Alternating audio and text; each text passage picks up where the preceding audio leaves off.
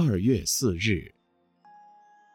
人生的价值在于实现大我，人生的意义在于服务大众。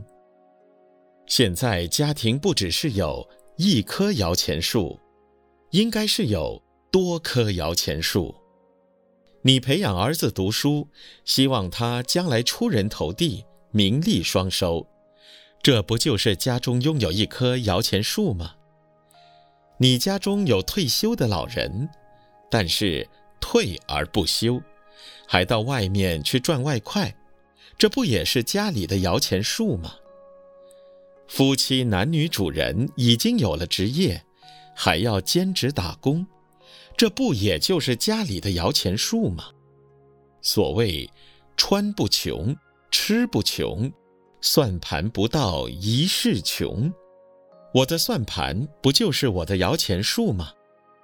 我节俭勤劳，不当用的我不用，应当省的我节省，勤俭持家，不就是我的摇钱树吗？有的人家中雇请管家，我的家里家务自己偏劳；有的人花园里的草木要找人修剪。我利用早晚作为健身运动，这不就是观念的摇钱树吗？我的家中人人养成随手关灯的习惯，大家节约用水，这不就是在浇灌家中的摇钱树吗？